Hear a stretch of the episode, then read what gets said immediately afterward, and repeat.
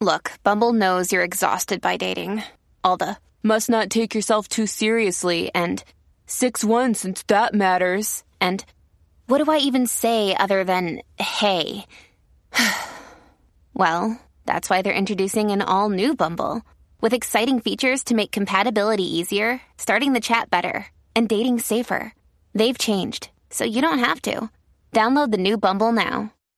Today's guest is Sarah Snow. Sarah had a near death experience in 2016 where she encountered an all perceiving, all knowing, rapturous light. And today we're going to learn about it. Sarah, thank you so much for joining me and welcome. You're so welcome. Thanks for having me here. Great. Well, my audience loves to hear NDE stories. So if you don't mind, can we start on that day in 2016 and and learn what happened to you? Yeah, so I actually feel like my entire life has been made for not just that experience, but every subsequent experience that's happened since then. Um, because there's a lot of things that come together in that moment that I understood, which makes this story for me very magical.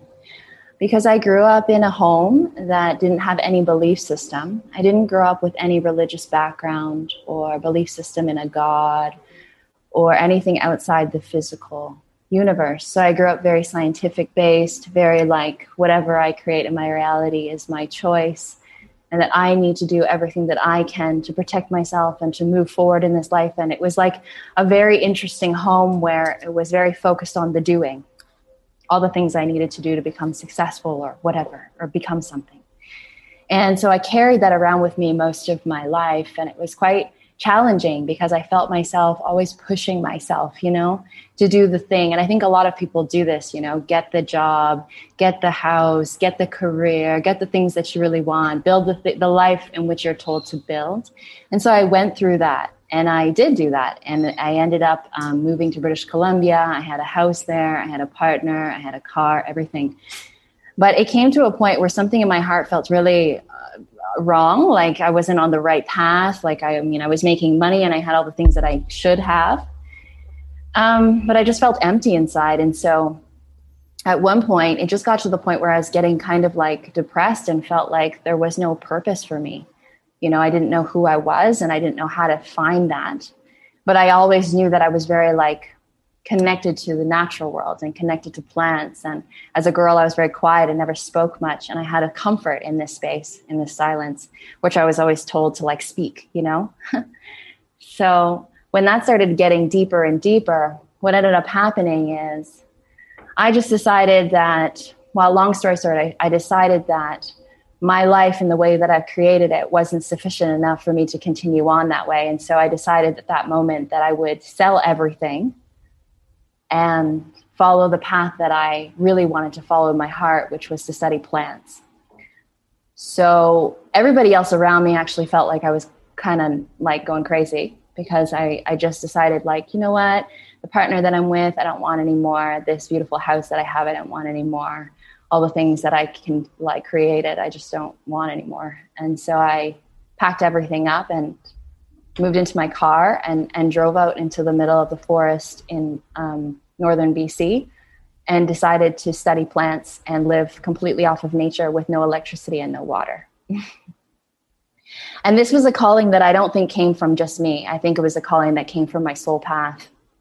And if you want to call it God or something divine, because there was no way in which I could mentalize to do something else in my life. Everything pointed to like, this is not your reality and you need to stop this. And everything called me just to be in the forest. So I took all my things, I drove out into the forest, and I started living in a trailer in the middle of nowhere. So this was a little town called Lumby in northern BC. And in this town, it's about hmm, like a half an hour drive to the closest little town like Kelowna. Well, it was a city, Kelowna. And it's like two, well, no, wait, how, how am I going to say this? It's like Lumby is like a small little town, 15 minutes outside of like a small town, but it's like far from anything. So it's like kind of in the middle of the woods. And so I just decided to like try to live as much as possible without society and without money. So I started studying plants and started wildcrafting all of my food and I would start making wild teas and I took these wild teas and I started trading them for food to see, you know, to follow this organic path and to see if whether or not it was possible to live organically. And it was quite beautiful, actually. But there's also challenges. I felt myself really having to go through a lot of like deep seated things inside of me, deep traumas. I mean, when you spend so much time alone in the forest and with plants and stuff, I think a lot of the things that I was kind of holding on to from my conventional life needed to be looked at. So I spent my time making medicine with plants um, I started getting really interested into women's health and women's wellness and started looking at different tonics that I could make to help balance hormones.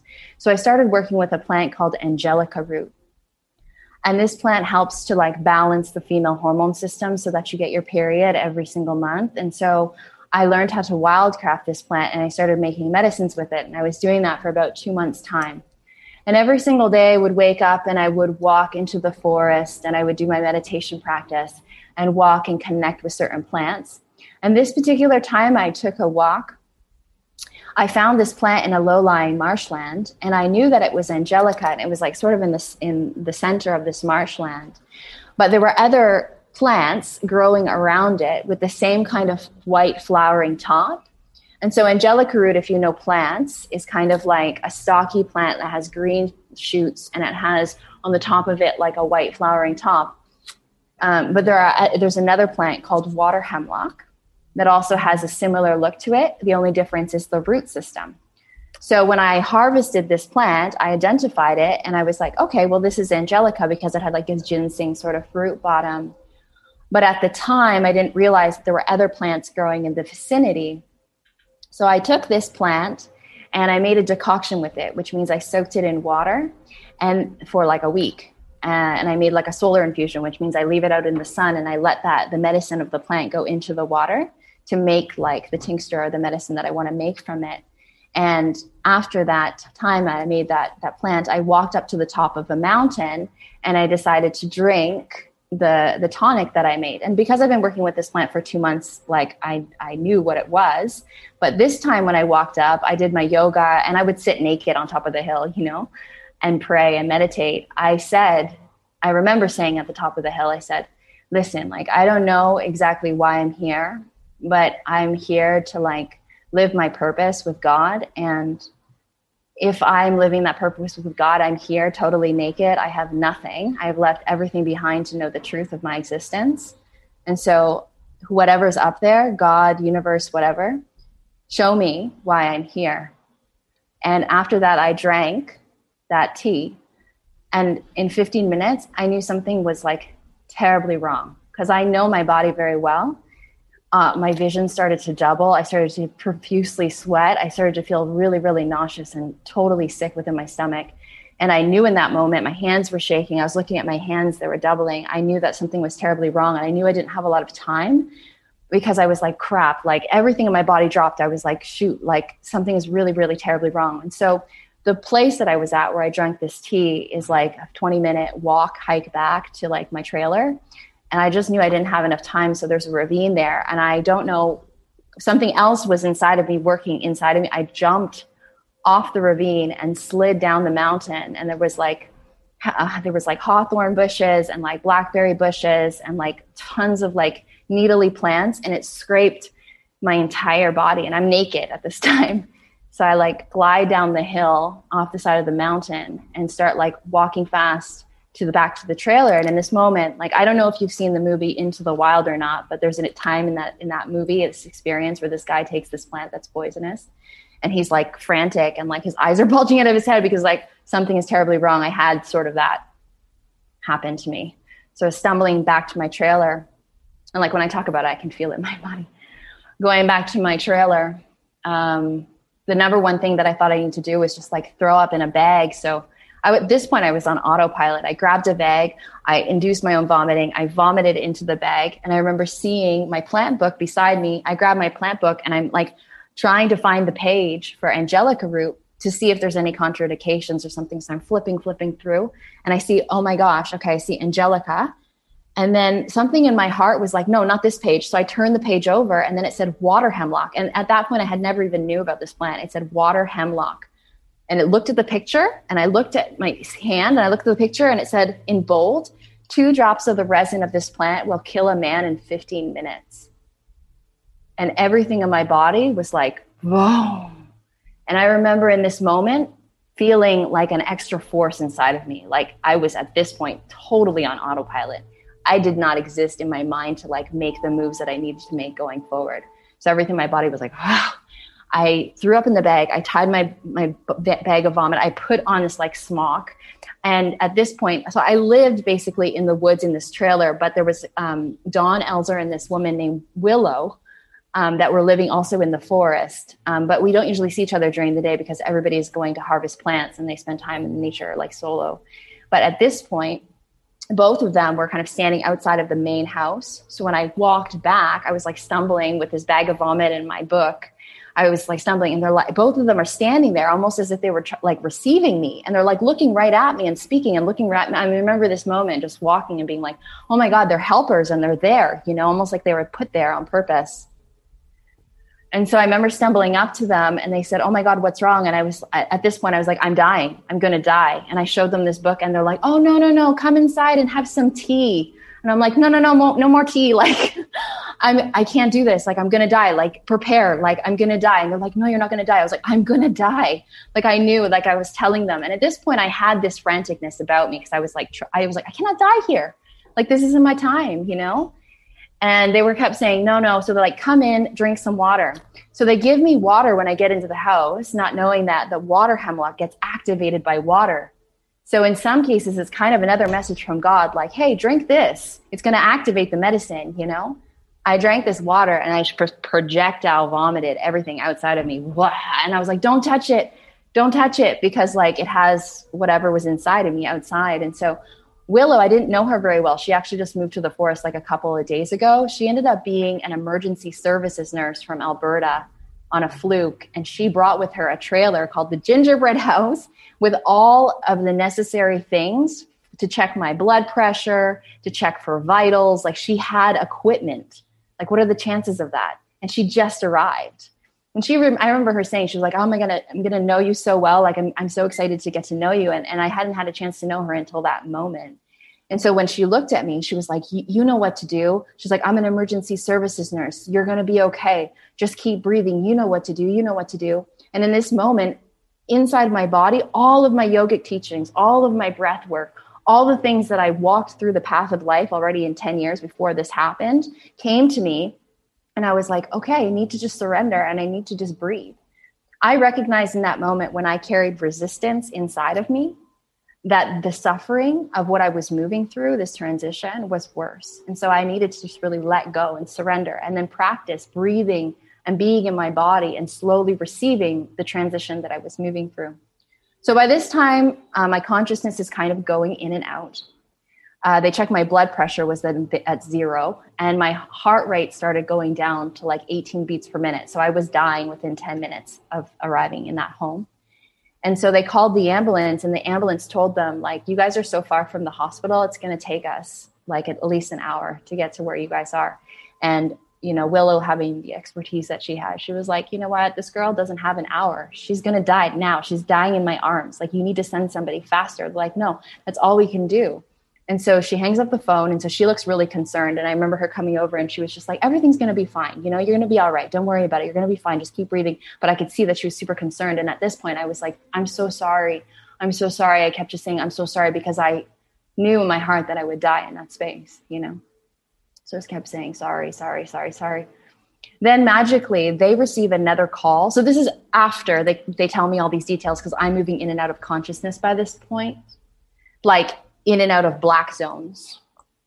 Um, basically, they were like, they get a phone call from the hospital 15 minutes later, or sorry, five minutes later, saying that there's a, actually a truck that's in Lumby that's only fi- like five minutes away by magic. Like they don't even know where it came from. They're like, oh no, it just turned out that there's a car in Lumby and they're going to be there in five minutes.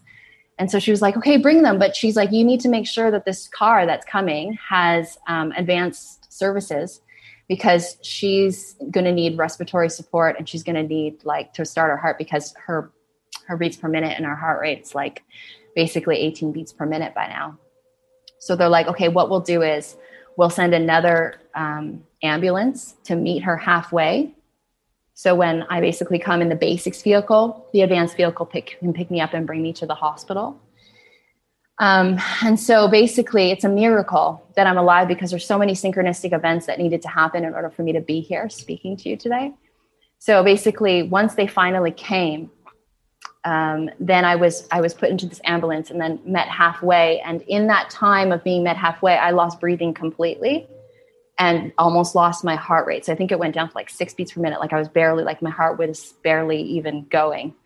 And I, I had not had oxygen for a whole minute, basically, before they transferred me over to the advanced vehicle. And in that time, that was very profound because I, I began to leave my body. And so by this time, I had, con- like, I still had consciousness. So what this plant does is it shuts down the peripheral nervous system. So it shuts down everything, the neck down so your body is totally paralyzed, but it keeps your brain functioning intact. So even though I have black zones, sort of, I had consciousness through the whole experience, through my entire coma. So, I mean, I'm going to keep it as short as we can for the time that we have, but I have a lifetime of experience in that experience. So basically, when I finally got to the hospital, I remember them like pushing me down the hospital alley, like um, corridor and seeing the fluorescent lights pass my face one at a time. And actually, it's a very interesting story that I'll add because this is why I feel like so many events in my life took place to have this moment. Is that when I was very young in grade two, they asked me to write a short story, any short story that I wanted for school um, as a practice to like practice writing. And I wrote that I was being pushed down the corridor in a hospital towards my death and that I could see the fluorescent lights passing my face one at a time being pushed to my death. And I was only like maybe seven at the time. And so my mom was like, Why would you write about that? But in that moment, when I was getting pushed down the corridor to my death, in that moment, I was like, I understand that everything in this life is a destined path. And that's really important. So there's there's more of those synchronicities but that was one very profound one. So once i was finally in the hospital um, i left my body so i could see everything. So i could see myself in the hospital room um, i could connect with anybody with the thought not even if my mind but my consciousness could go wherever i was in everything like i was not in my body and another interesting story is that my sister was teaching English in Korea at the time. And this was a Sunday. So because she didn't know that I was going through this process, this was told to me after. In my experience, in my consciousness, I went to go see my family immediately to see what they were doing. Because, you know, like I just wanted to, to check up on them. so I went to see her in Korea and i remember trying to get her attention but i'm not in my body so i'm just trying to like i guess you would perceive me as a ghost you know? I was trying to get my atten- the attention of my sister. And so it didn't work because i felt like she was just going up this elevator and i was just she was scared but she couldn't like respond to me. So i was like okay well what do i do now? So this is my experience i'll say her experience and then i'll continue the story. So after i come out of the coma my mom comes to me and the first thing like i couldn't talk for a couple days but the first thing i could say when i started talking was mom did you see me? Did you see me when i came? And she's like what? And i was like i came and i visited melissa. And she starts crying. My mom starts like fully crying. And i was like why? What happened? And she leaves the room and then later they tell me that my sister was taking an elevator in korea up this elevator and her the elevator in this moment stopped had a seizure, like shook back and forth. And she told the person in the elevator beside her, Oh my God, it's like this thing is having a seizure. Meanwhile, I'm going through grand mal seizures when I'm going through my near death experience and speaking to her on the extra, like extra dimensional realms, trying to get her attention. But she only perceives this elevator shaking, you know? And um, and so I looked at her in the eye when she came in because she was like, "Mom said that what? What are you?" She was so confused. I was like, "Did you see me? Because I came to see you." And she was just like fully white in the face and crying and just like, what, what are you talking about? But that I went to go see her basically in Korea to tell her that I was dying. Wow. So that's one, another one. So when I was in the hospital, I was seeing myself basically, I could see everything and go everywhere. There was stages of my death experience. So I call these the layers of consciousness. And this is what I've been teaching about for the last five years. Um, so basically, yeah, since that event happened, there was a bunch of synchronicities that people kept asking me for the story. And then I was picked up by a lot of other speakers and yoga studios to speak about the layers of consciousness we transcend through when we die. So I would say, in brief, I'll just say in brief that there's a part where you become astral. And after you become astral, for me, I went further than that and I saw this placid, clear lake. And in this placid lake, I call it the placid lake state you can look into the water and you can know everything. Like everything, as in, like, I would call this what psychics call the Akashic realm. It's like the data bank of all that as all that ever was and all that will be that exists in this present moment. And when I looked into the water, I could see myself not as me, but as everything. That I was the creator of my own reality and that the reality outside of me was just a mirror of my internal process to show me the lessons I needed to learn that held me back from unconditional love. So I believe at this point that our external reality is a reflection of all the lessons that we need to learn that hold us back from unconditional loving presence.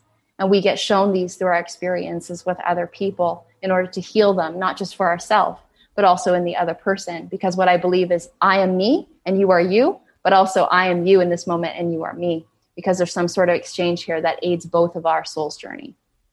So this is the placid lake state. After this state, there's like a darkness state. And from here, there's all of the entities known. So I guess what you would perceive as like demons or ghosts or angels. There's a realms of entities or beings that exist that don't have their own physical body, but have an essence that you could communicate with in this realm. And so I got to see a lot of my own demons and my own, they're all me. It's all what I would perceive as like me. It's hard to explain it. It's like the multidimensional space of all the characters and all the archetypes in which you are and experience in this lifetime. And other people have similar experiences. But when you look at those things, there's a level of awareness that comes into the physical body and this like freedom of knowing that like you are all these things, but none of them so that was the state that i experienced after this placid lake state was the state of what i would call the entity state or the angelic realm. And after this experience there was blackness. So it was complete 100% limitless potential of nothingness. But the nothingness wasn't empty. The nothingness was completely content.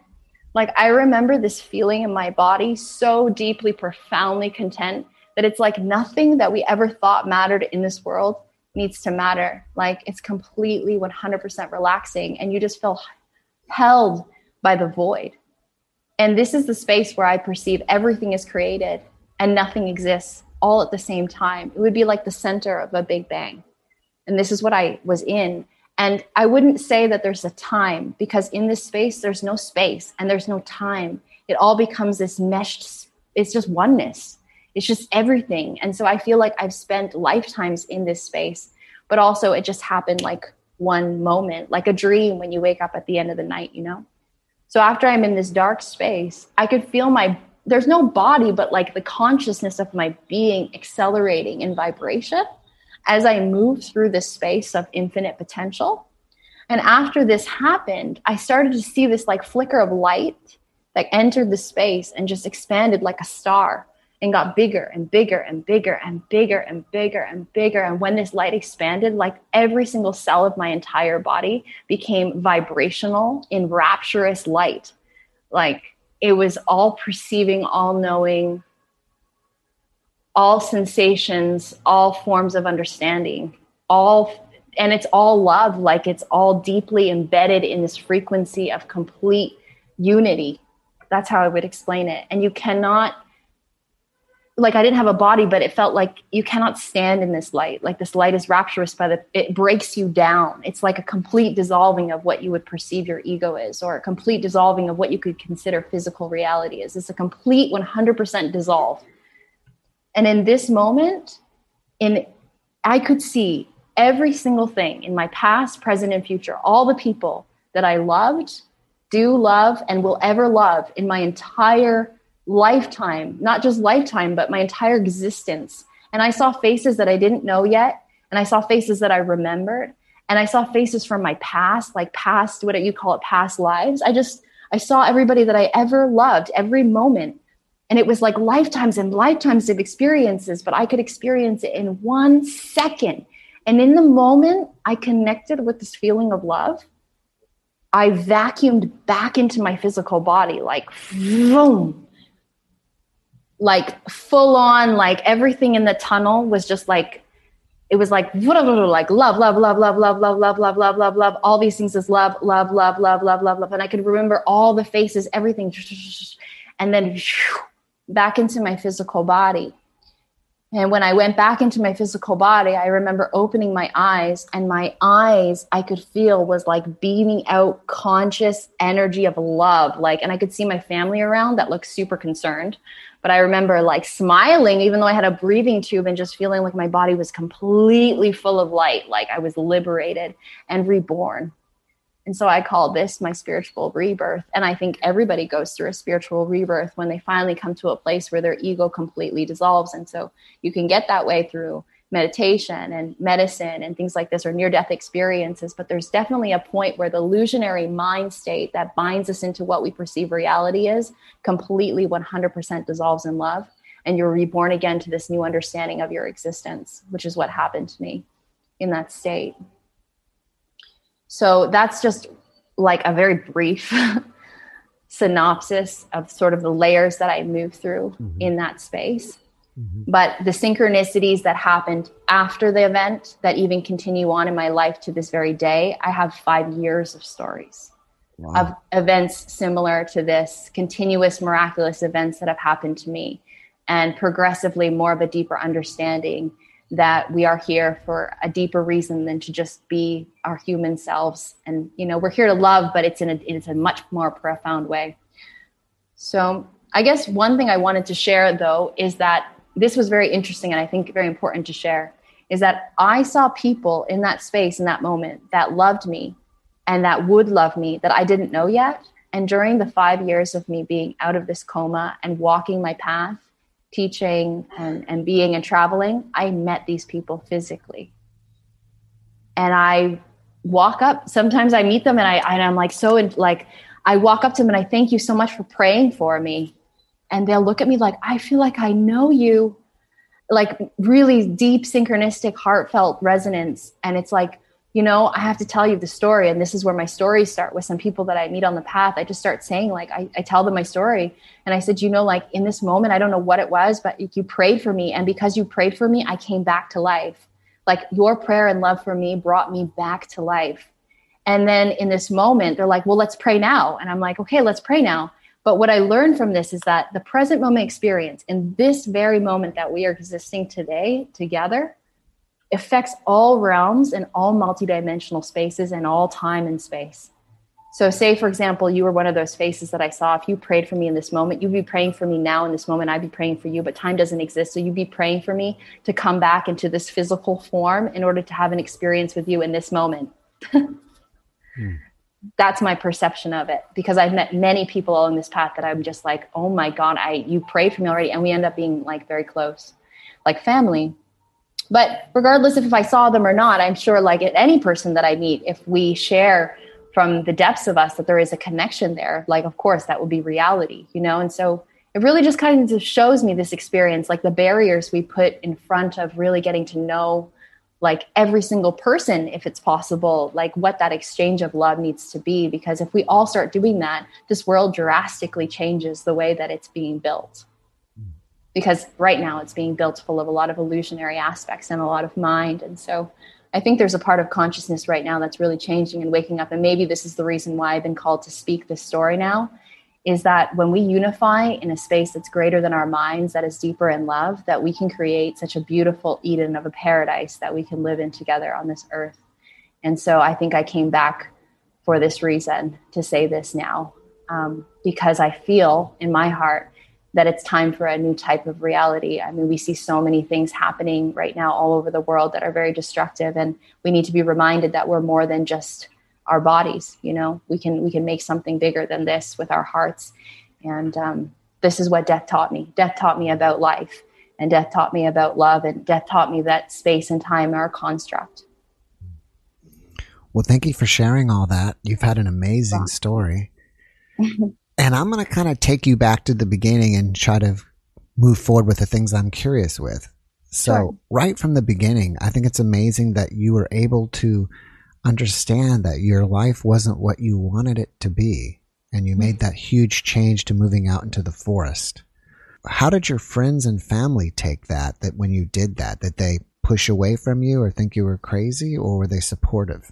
Um, I wasn't, I haven't been very, very close um, to my family, like super close for a lot of my life. And so they kind of just accepted it as being like, okay, you want that experience. But I could feel inside of their hearts they were a little concerned. And they were also just like, why would you believe this? I don't think it was a, vo- they never vocalized it with me, but I could see when, you know, when I would explain certain things that they were kind of confused. You know, why would you leave behind your perfect house and a partner and all the things that you created to live without running water and electricity in the middle of the forest alone? And you're like, in your 20s you know like mm-hmm. why what are you doing? Like confusion basically. So i wouldn't say there was like a lack of support as in like a verbal lack of support but also just kind of like i'm not quite sure. And thinking that maybe i was like ill you know? Mm-hmm. it's almost like you became a monk. Yeah.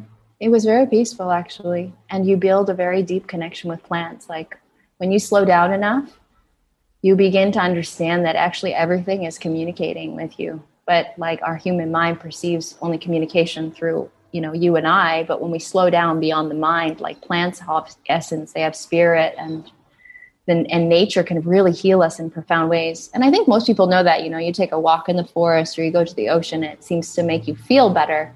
But nobody really actually knows why. But when you really spend that time months you know you start to recognize that wow there's such a deep connection between humans and nature that mm-hmm. you know is, is profound. Mm-hmm. so yeah. During any of your ndes did you ever interact with nature again or plants? Yeah. Oh inside of the space of conscious of this outside of my body you mean? Y- yes.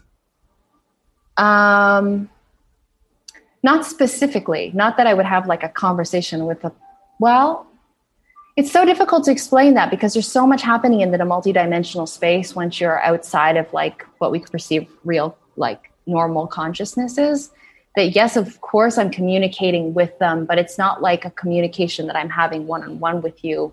I would say that i could even visualize a plant in that space and have a connection with it and understand like a deep knowingness about what the plant is used for how to heal. And so this is t- part of my work as well as a healer. So I work as a, in the multidimensional spaces, healing chronic disease, but I also work deeply with plants, not just on a physical medicinal level, but also like what plant spirits are communicating through me to that person and um, encouraging that connection with nature and other people to be able to heal deeper parts of themselves. So I would say, yes, they do communicate, but not in the same way that me and you are speaking. Okay, yeah. I think a couple of my guests have actually felt like plants were speaking to them during their NDE. Oh, that's so interesting. Yeah, I'm sure. Like, I mean, I've done plant medicines before also. So I work with like mushroom medicines and bufo, 5, 5-MeO DMT. And like, I've never done ayahuasca, but I've heard in this space too that like there's a spirit of the plant that speaks to you. Yes, I, I believe that but it's also sometimes I feel like a construct of the mind, the way the mind can perceive information the best. The plant will use that medium to be able to instill a message from that experience to them. But I perceive it as something much greater than just the plant speaking to me. It's like an experience with the essence of the entire plant, not just a message that they're giving me, but like experience in like harmony or cohesion with the energetics or the essence of that entire being it's not just a communication like words. So mm-hmm. I guess they speak to you, but on a different level for me. Okay. How many days were you in your coma for? I was in my coma for five days. So, and I left the hospital in seven days. Okay. And I'm trying to just clear it up for me. Even though you were in the coma, due to the taking the hemlock, you were conscious the whole time Mm-hmm. And sometimes would you like leave your body and go somewhere, and then sometimes you would be conscious back in your body and you just be kind of in your room? Once I left, um, when I was in the ambulance, once I could see myself, I never went back into my body until I went to the light and then I came back in. Oh, okay. So I was completely gone. yeah but i had blackouts like i was saying when i was vomiting and things like that coming in and out being like oh and then i'm back and then out and then that only happened a couple of times and then by the time i really fully left and could see everything then i was out for the whole time but i had the yeah the awareness of when i was out one of the things i really found interesting was the way that you described the black void and that's kind of what i call it and many near death experiences go to the black void mm-hmm. but what i found interesting was how you kind of added to me was that how it was nothing. It was like complete nothingness, like absence of everything. Can you tell yeah, us? Yeah, it, it vibrates. It it's like stillness to the point of like the most extreme vibration. So like if you vibrate something fast enough, if you vibrate it fast enough, it actually is still. And that's the kind of energy that I felt in that space. Like my vibrational essence was so high that it was nothing. Mm-hmm. Mm-hmm. And in that moment of nothing is like a potential for creation of everything. And that's when the light came. And so, like, yeah, I perceive that, you know, light and dark is not a spectrum, it's actually a circle. So, the deeper you go into the darkness and into nothingness, the closer you are to everything in life. How were you when you just came back? Like, were you disappointed that you're back on Earth? I know you mm-hmm. saw your family immediately, but sometimes people are depressed, unhappy that they're here no. and they wish they were still with the light? How were you? No, it's a it's I have full gratitude for life. I had full gratitude for life. My breath, the first breath I could take on my own, I realized the importance of breath so deeply my being that it's a gift for me, a gift to be here. Like there is a contentment and a and a peace that exists in the other realm that is like beyond anything like there's no stress there's no worries about you know the material life or things that you need to survive so that's that's gone. There's a contentment. But there's no alegria. There's no joy. There's no tactile sensation of humanness that brings us to life. Like love it brings us to life. We don't experience that type of passion. I didn't experience that type of passion in the void space. So for me life is a gift. And when i came back with a clean state I was vibrating complete love. And I never, ever in my life felt that way in my entire life. And that's why I knew that I came back as a different person. Like, I'm not a different person, but like my soul, what I feel like is my soul that maybe was fragmented before. All of those traumatic fragmentations came back to a state of wholeness. And I was reborn again into this wholeness and feeling new like a baby with all the potential in my heart and like no ma- no more anxiety, no more depression. So uh, growing up, also I would say that in and out, I would come in and out of like highly depressive and highly anxious states and like very sensitive being. And after this event, a lot of my fears just completely dissolve, completely. There's I would wake up like completely in bliss, like no more nothing. There's there's nothing to be worried about. There's nothing to fear. It's all love and yeah, that's when my path really started. That's great. Yeah. How did you change personally in the way that you interacted with society? Completely changed. I opened myself. And even my physical body changed. Like I felt like my skin started to glow, my hair started to grow, like life entered my body again. And I don't see people outside of me as I see it as harmonization, an opportunity for harmonization. Where before I would likely judge with my mind or maybe perceive the external world as a threat until I realized that the external world is a reflection of my internal world. And so in this it changed everything. Like I just became so open to everyone and everything and just that's where so from that point I traveled the entire world. Hmm. Teaching and being and not having to worry about anything. God has always provided everything that I need. Everything.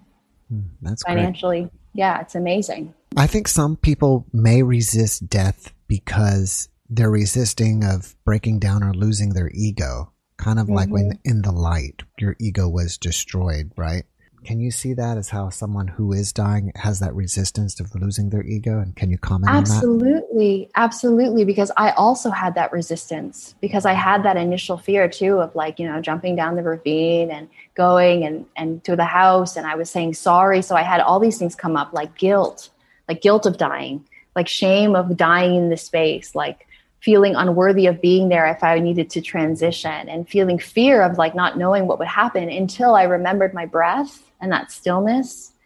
And I started to actually have to tell myself, like, no, everything is fine. Like, just surrender, just surrender. And in that moment of surrendering the resistance, that's when the peace came. And that's when I left my body. And that's when I came into the other realm. But of course, it's natural, I feel, because like we don't perceive anything outside of the ego realm when we've been brought up in a society that basically encourages that box of what we consider existence. Like, this is what you need to live in and this is what you need to believe, you know?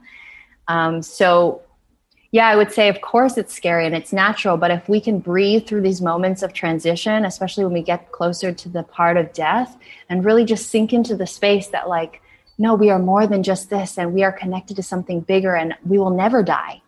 We will never die. We never die. That is the illumination of, of liberty that comes from that surrender. It's that we'll never die and that's what I feel is we'll never die. And so if you never die, then you can start living. What do you think inspires you the most about your experience? That it's more than hope. It's it's a testament of faith to a lot of the things that are spoken about in religious texts all over the world. But what inspires me the most is that God chose me to have this experience to be able to vocalize something very profound in our consciousness and in our in our time on on earth as humans to know that like we don't die. It's kind of simple and that breath is everything. Breath is life and that we don't die and that to hold gratitude in our heart for this existence so deeply that everything that we see, perceive, touch, feel, sense is only like it's like a fleeting moment.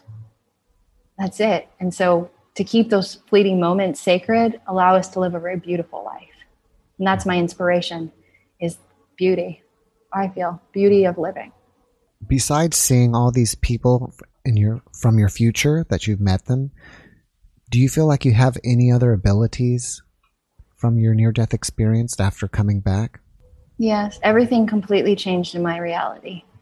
Um, so my service in the world is a healer, but also um, what I was given, like the name, like I get messages from spirit and and kind of like this knowing of like understanding energetic spaces. Um, I am an oracle, so I'm a clear channel to spirit and a vessel for the highest love spirit to be able to communicate through me. And so I'm able to kind of I'm able to read the essence of a person's energy field when I communicate with them, and I can perceive messages of their soul path, and I can point them back to the path of love and alignment and on a multidimensional level. So through the spiritual level, through the emotional body, through the mental landscape, and through the physical body, coming back into balance and alignment and allowing them to understand a deeper aspect of like why they're actually here and so this is the work that I do. I also receive the gift of, um, well, all the gifts like clairsentience, clairaudience, clair audience, clair everything. I can perceive things in this moment that are layered experiences of emotion in a person when I'm around them. I can experience something that may potentially happen in the future. Um, I can read dreams. Like if person, if a person comes to me, I actually can see the dreams that they have inside of them and or had in the night. Um, so these are the gifts that were given to me after I came out of the coma. During your NDE, you went to a dimension where you saw entities. And I found it really interesting that you said that the entities that you were seeing were yourself. Mm-hmm. Did you happen to see other entities there that were not you? Mm-hmm. Yes, also. So I felt like there was an initiation for me to be in that realm so, first, I was shown a lot of the demons and stuff that I had inside of me, and then also angelic entities that were also present and protecting me in my journey. But I perceived them all as being part of my experience of consciousness. So, they were all me. But then when I so i guess i'm getting i'm going to mix a little bit of other experiences that i've had since this is that in that all pervasive light once we have a deeper understanding of that all pervasive light there are angelic entities and also different dimensional beings that exist there that are not just me or like there's not really a me or i but like they're they can communicate mm-hmm. Mm-hmm. Mm-hmm. Yeah. but it's an initiation to see them all first in myself to be able to even communicate on that level some of my NDE experiencers will say that they've seen other entities, angels, and even non human entities, which some Yes. people would be considered aliens. Aliens. See, I, I experience the same. During your NDE experiences, did you happen to go to any other worlds or anything like that? Um, in that moment, in that experience, no. But in my everyday experience, I can and I do. Yeah, sometimes when it's necessary. hmm Since this, are you astral traveling regularly? Yeah.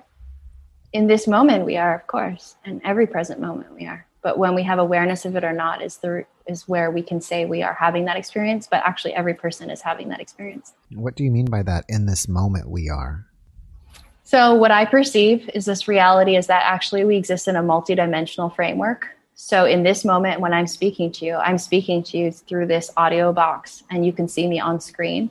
But my higher self is actually connecting with the other realms of consciousness that me and you actually exist in as well. So, there could be entities in the space, there could be extraterrestrial beings, there could be um, energy signatures, there could be plant spirits that want to communicate, there can be people that have passed over that would like to communicate, there can be so many things are communicating with us in this moment, but our eyes, nose, ears, mouth are only able to perceive that through our human body.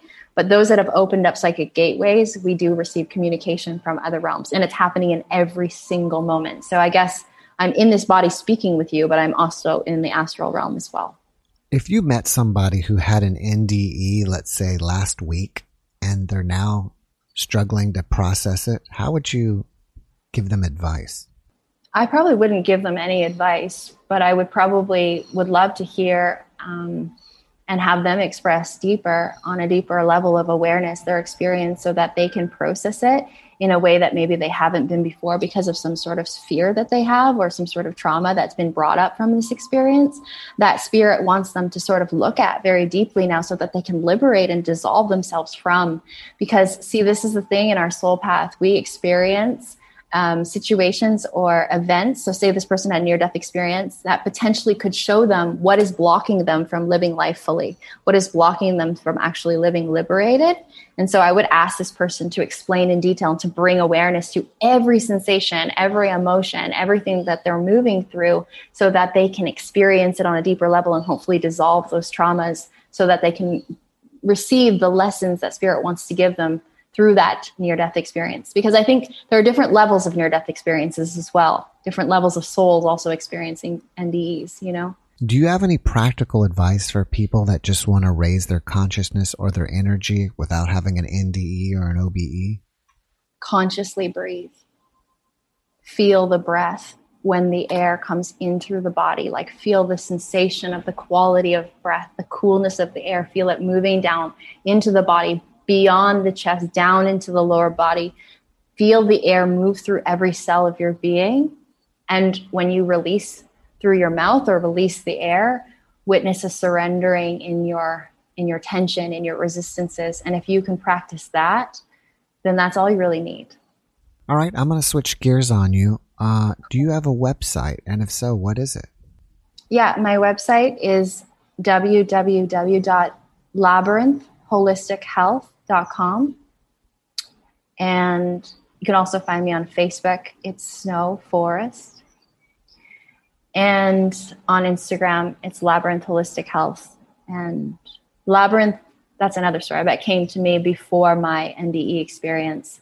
And i feel like it is the pinnacle to what um, we go through through transitions when we birth something new you know? Labyrinth is like basically the nothingness turning into everything at the center of the labyrinth. And the maze the labyrinth that is our minds is what is necessary to dissolve in order for us to move through our transitions with gracefulness. So the labyrinth is a very important symbol. I don't know. I feel like saying that because i feel like there's a listener or listeners that really need to understand what this symbol is the labyrinth. Well, there's a lot of people that like to walk labyrinths and they get healing Yeah. from that.